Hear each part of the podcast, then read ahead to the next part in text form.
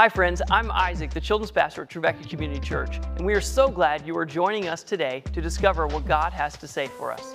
Each week, we'll be streaming our service live from the sanctuary just for you. Come along with us as we discover who God is and what God has to say for us. The word of the Lord from John chapter 1, verses 6 through 8 and 19 through 28. There was a man sent from God whose name was John.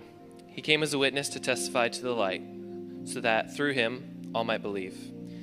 He himself was not the light, he came only as a witness to testify to the light. This is the testimony given to John when the Jews sent by priests and Levites from Jerusalem came to ask him, Who are you? He confessed and did not deny it. But he confessed, I am not the Messiah. And they asked him, Well, then, are you Elijah? He said, I'm not. Are you the prophet? He answered, No. Then they said to him, Who are you? Let us have an answer for us to take to those who sent us. What do you say about yourself? He said, I am the voice of one crying out in the wilderness, Make straight the way of the Lord, as the prophet Isaiah said. Now they had been sent from the Pharisees, and they asked him, Why then are you baptizing, if you are neither the Messiah, nor Elijah, nor the prophet? John answered them, I baptize with water. Among you stands one whom you do not know, the one who is coming after me. I am not worthy to untie the strap of his sandal. This took place at Bethany, uh, across from the Jordan, where John was baptizing. This is the word of the Lord. Thanks, Daniel. Thank you. Ooh. A voice of one crying out. Where have I heard that before? My kids are finally at the age where we can kind of release them into the neighborhood and tell them, just come back before dark. And it is awesome. it's such a great stage to be at. We love it. We're so grateful to be in a neighborhood where we know neighbors and we trust them. They're good folks. And I didn't know if our kids would get to grow up in a world like that. You know what I mean?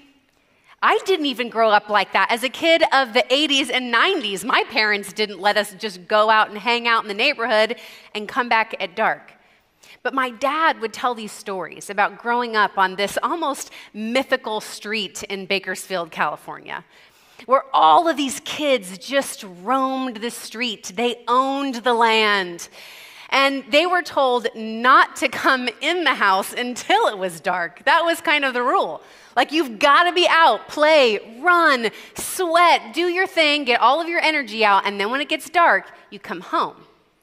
And they knew that you still, you better be home by dark. Even though they were supposed to be out running the streets, you had to be home by dark. You get your bike in the garage, you wash up, and you get ready for dinner. Because if my dad's mom, my Mima, if it got dark and they weren't home, and she had to go out into the street and shout, Robbie Dwight Songer, you get home right now. He was in trouble, right? Yeah, I mean, you're in big trouble if you stay out after dark. And, and so he knew the rule, and you got to be home by the time it gets dark. See, my kids live in a totally different world. 2023 is so different from the 1950s and 60s where my dad grew up.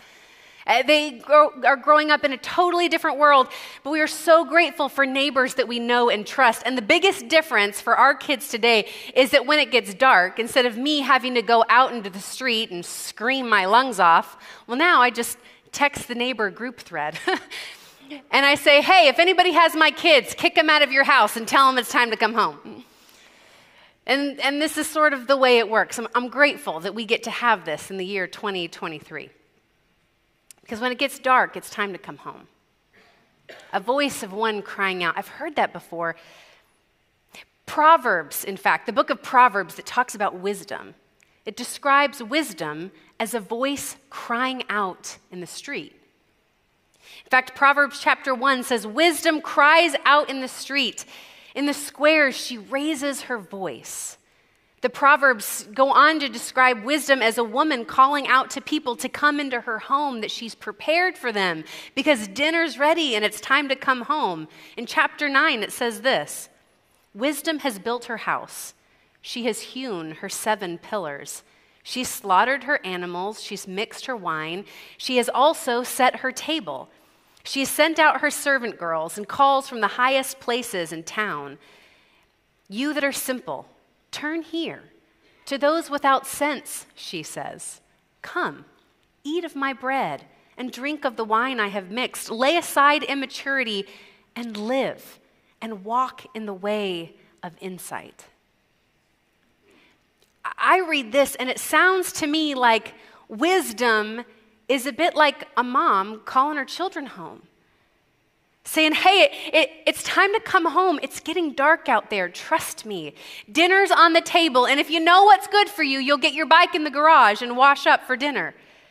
Join the feast. Come and sit at the table because at this table, there is peace and there is comfort. At this table, there is nourishment and care, but you got to come home to receive it. Now, the fool, on the other hand, somebody who is foolish and not wise, is somebody who does not recognize the call. It's one who doesn't seek wisdom out. It's like the kid who stays out way after dark and is surprised when they run into trouble. Fools don't fear the Lord. Fools, don't dis- uh, fools despise the call of wisdom. Fools are the ones who refuse the outstretched hand of the Lord, Proverbs says, because they think that they are self sufficient. And so they don't acknowledge their own need for wisdom. You know, there was a poll done uh, that basically was trying to assess how secure people feel about their own intelligence. And it was amazing that the people who rank their intelligence the highest were actually the ones who scored the lowest on the actual intelligence exam. Right? We've all got a bit of foolishness in us. like that, that's the definition of foolishness, not being able to see your own need for wisdom. A wise person is one who listens to the call to come home, and the fool refuses to hear the call and stays out in the dark. John the Baptist is a voice crying out. Wisdom in Proverbs is a voice crying out. But, but I've heard this one other time in Scripture. In Isaiah chapter 40, we, we read the prophet announcing to these exiles living in Babylon.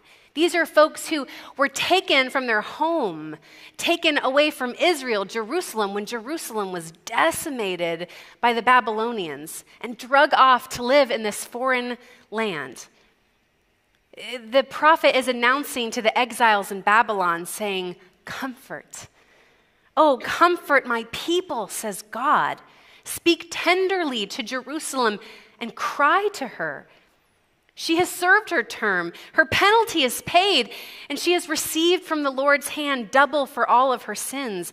A voice cries out in the wilderness, prepare the way of the Lord. Make straight in the desert a highway for our God. Every valley shall be lifted up, and every mountain and hill made low, and the uneven ground shall become level, and the rough places a plain. Then the glory of the Lord shall be revealed, and all people shall see it together, for the mouth of the Lord has spoken. Amen. It's, it's like the prophet is standing out in the street.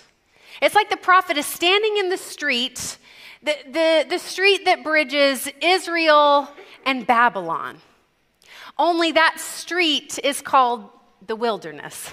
Because that literally would have been the highway that people would have had to pass through to go from exile in Babylon to Israel. And so the prophet is the one who dares to go out in the street, out in the wilderness, and cry to these exiles It is getting real dark out there. And I know we kicked you out of the house and told you not to come home till dark, but it's time. The sun is setting. It's not safe out there. It's time to come home. You've been out long enough. John the Baptizer, 400 years later, well, he's hanging out in the wilderness across the Jordan, the same wilderness that his ancestors would have crossed to return from exile. The same wilderness that the ancestors would have crossed and returned home only to find it in shambles. Where his ancestors would have had to work so hard to rebuild, to restore the promised land, to rebuild the temple, and to establish synagogues, and, and to reset the rhythms of life of worshipers of the people of God. They would have worked so hard to set the table to feast on the wisdom of the Lord so that they once again could live in the rhythm of that wisdom and live where life could flourish. But 400 years later, the home of Israel, as hard as they've worked to restore it, is a bit of a mess. You see, now they're, they're occupied by the Roman government and army, and this temple system that they worked so hard to get back up and running, well, it's turned into a cash cow that doesn't seem to protect the poor, but actually exploits the most vulnerable. And while there are so many synagogues and places where you can hear rabbis teach, it seems like very few people actually have the word of the Lord hidden in their hearts. Does this sound like a familiar place? And because of this, there were some communities in Israel who chose to live out in the desert, out in the wilderness. And they did that so that they'd be free of the temple system, so that they wouldn't have to deal with Rome. They'd be free of Roman occupation. They'd be free of, of all the scandal happening in Israel. Sort of like the community in Qumran. If you've heard of the desert scrolls that were found in Qumran, there were people that lived in these caves in the wilderness. And they, they went all the way out to live in the wilderness because they believed that their homeland of Israel was being run by fools.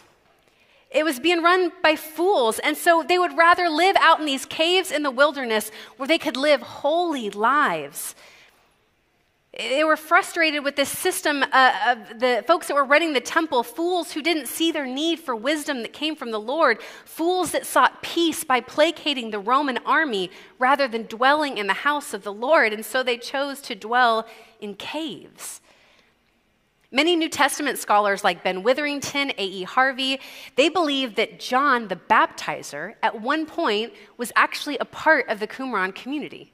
Isn't that incredible? So John the Baptizer may have lived in one of those caves. Isn't that so cool? Like a part of this community that separated itself from the rest of Israel to try to live holy lives. That John was probably, at least for a season, a part of that community living in one of those caves. But that then he would have left the Qumran community so that he could go back and preach this message, basically a message of holiness, to the people who are still living in the temple system. He goes back so he can preach his message of repentance not only to the people that are so convinced that the temple needs to be revised that they would go and live in caves, but also to the people that are still in the system. And he stands there in the wilderness probably just on the other side of the Jordan, but that would have put him somewhere in between Jerusalem and, and Israel proper and these caves of the Qumran dwellers, the people who have left all of it behind. He, he'd be standing somewhere in between these two groups, preaching this message of repentance. Standing between these two places comes John to testify to the light that has come. And John is no fool. He knows that he needs to cry out. He knows that he has no wisdom on his own. He knows that he's not the one shedding the light, he's just reflecting the light. John knows who he is not. John is no fool. He is a man seeking wisdom, and that search has led him to Jesus. But he's also gathered a crowd of people who want to know who he is, who are peppering him with questions, asking, Are you the Messiah? No, I am not. Are you Elijah? No, I am not. Are you the prophet? No. All of these questions really make the Pharisees seem like they might be the fools, peppering him with questions. Finally, at their insistence, John says, Listen, I am merely the voice of one crying out in the wilderness. I'm, I'm standing out in the street because I can see that it's got real dark out there. And I'm saying, make, make straight the way. It's time for God's people to come home. And even though home needs a lot of fixing, it's time. So get your bike back in the garage and wash up and get ready for dinner.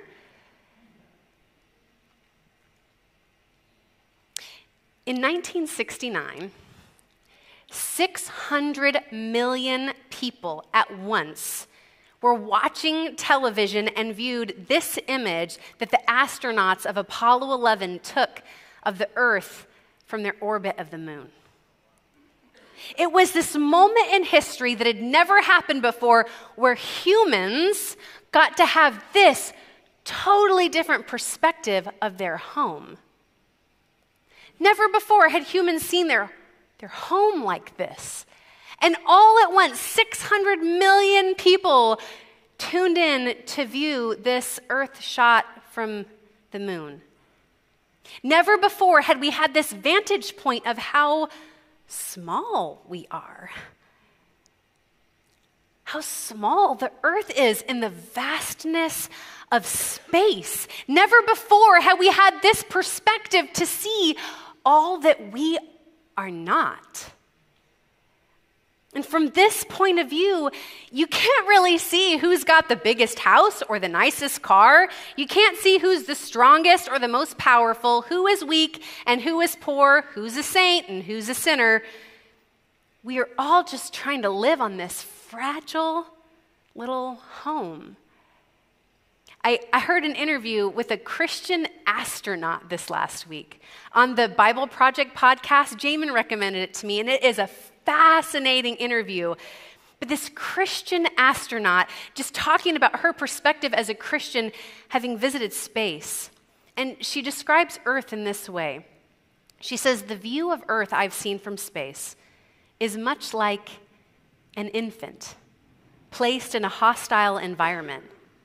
The earth is so plump, tender, exquisite in detail, yet soft in color.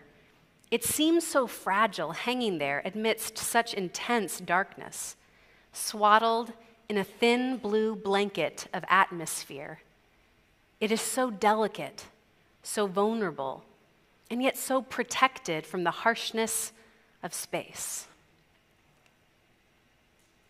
This is our home that God made in wisdom and love as small as this earth is, in fact, in our Wednesday night Bible study this last week, we looked at this image, and I think it was Sharon Buse who said, Man, if, even if you were to take a pin, a tiny little point of a pin, and put it on that picture of the earth, that little tiny pinprick would still take up more space than you or I. That tiny little pinprick would take up more space. And yet, it's still so easy to get lost in this world. It's so easy to get lost in thinking that we are the center of the universe, that we are self sufficient, that we don't need God or anyone else to tell us how to do this, that we don't need God or our neighbor. Or we start following after any voice that's crying out that seems to be the biggest or the strongest. We start searching for voices crying out who say, I am the best, follow me. I am the strongest. I am the only one who can save you. And we continue to search after peace by having a bigger house or a nicer car or looking for someone with more power and influence to follow. And it never really provides peace. And even though we crave the peace that can only come from dwelling in the house of the Lord, we ignore the call to come home. In foolishness, we wander off in darkness and we scorn the outstretched hand that would protect us from the harshness of space. Christmas is just one week away. Did you know that? Just one week. One week in a day. And for some of you, that means going home. In fact, we've got a lot of our congregation that are already out places visiting wherever home is for them. We always miss our college students at this point in the year. And, and some of you are getting ready to head home, or you're making your home ready to welcome people into it. And for many of you, man, that feels peaceful and right to be home at Christmas. And for some of you, well, home is not as it should be. This is a time of year that's hard and chaotic and lonely. And you don't know if you should even try to engage in a broken family system or go hide in a cave somewhere. That looks real peaceful, doesn't it? Coming home might sound nice, but the journey home is difficult, like walking through the wilderness. John cries out, Prepare the way. The time has come. He's telling us that there is one who is coming who John is not even fit to untie his sandals, but there is one who is coming, and he is the one who will bring the mountains down and who will lift up the valleys, so that saint and sinner, rich and poor, righteous and wretched, strong and weak can all walk together on an even plane, so that anyone who wants to come home to the Lord can find their way. Amen. God was preparing to enter into earth, to become, get this, and this is what blows my mind, to become less than a pinprick on that blue green ball that is so delicate and vulnerable. To come as a baby, not just swaddled in swaddling clothes, but swaddled in a thin blue blanket of atmosphere. God this is the wisdom of God, the wisdom of God in plump, tender flesh. This is the way that God has made for us. And we are invited to live in the way of Jesus, the one who became vulnerable in order to protect us. The one who became small in order to bring down the mighty. The one who became swaddled in order to save the world. Maybe you don't know where home is anymore. Amen. Amen. You make me feel so at home, Jeff. Like, truly, this is home. You might not know where home is anymore. Maybe because of estranged family or because of a move. Maybe because you don't know where you're at home in the broader evangelical church these days. Maybe you don't know where you're at home politically anymore. Or even here in the city of Nashville, so much has changed. You couldn't even rent a cave downtown for less than 2K a month. Am I right? Where is home? Maybe you don't know where home is anymore hope today that you hear that voice crying out. That voice from out in the street, the voice of the prophet, the voice of the mother, the voice of the one who says, Prepare the way. It's time. You've been out long enough. It's time to come home. Because the one who makes mountains low and valleys rise, he is coming entering into this home called Earth as a tiny pinprick swaddled in thin blue atmosphere. He's coming, so come home. Christ is our home. He's where we're at home. When nothing else makes sense and you're not really sure where you can hang your head and the rest of the world seems crazy and chaotic, Christ is our home. And his way of humble love is the table that's been set for us to feast at so we can live in the wisdom of the Lord that provides life. His way of humble love and self giving generosity, his peaceable presence, if we live in Christ, live in his way, in his tender way, feast at his table drink of his cup, sit by his holy fire, we will find peace and rest. Pastor Tim's going to come and lead us in a time of prayer. And then he's going to lead us to the table of the Lord. And as we just enter into this space, get ready for the table of the Lord and come to God in prayer. If you need to find a space of prayer to even kneel at one of these altars and ask, oh God, would you show me the way home?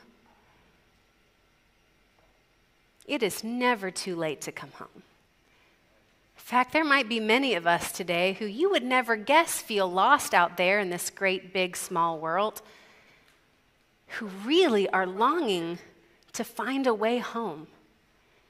If you'd like to come and kneel and pray, you are so very welcome to do this. Come and sit by the holy fire where you can find peace and rest. Thanks for tuning in.